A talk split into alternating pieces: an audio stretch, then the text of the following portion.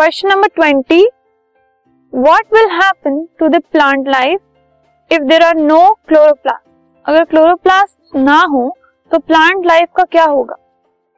Chloroplast जो है, उनमें पिगमेंट होता है ग्रीन कलर का क्लोरोफिल जिसकी वजह से प्लांट्स के अंदर फ़ूड प्रिपेयर हो पाते हैं by the process of photosynthesis ठीक है? तो अगर क्लोरोप्लास्ट नहीं होंगे तो उनकी एब्सेंस में फ़ूड प्रिपेयर नहीं होगा तो अगर फ़ूड प्रिपेयर नहीं होगा तो प्लांट्स को फ़ूड नहीं मिलेगा।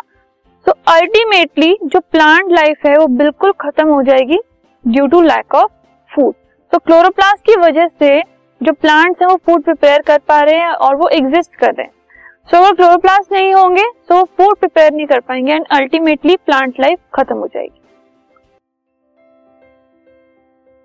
This podcast is brought you by hub hopper Shiksha Abhiyan अगर आपको ये पॉडकास्ट पसंद आया तो प्लीज़ लाइक शेयर और सब्सक्राइब करें और वीडियो क्लासेस के लिए शिक्षा अभियान के यूट्यूब चैनल पर जाएँ।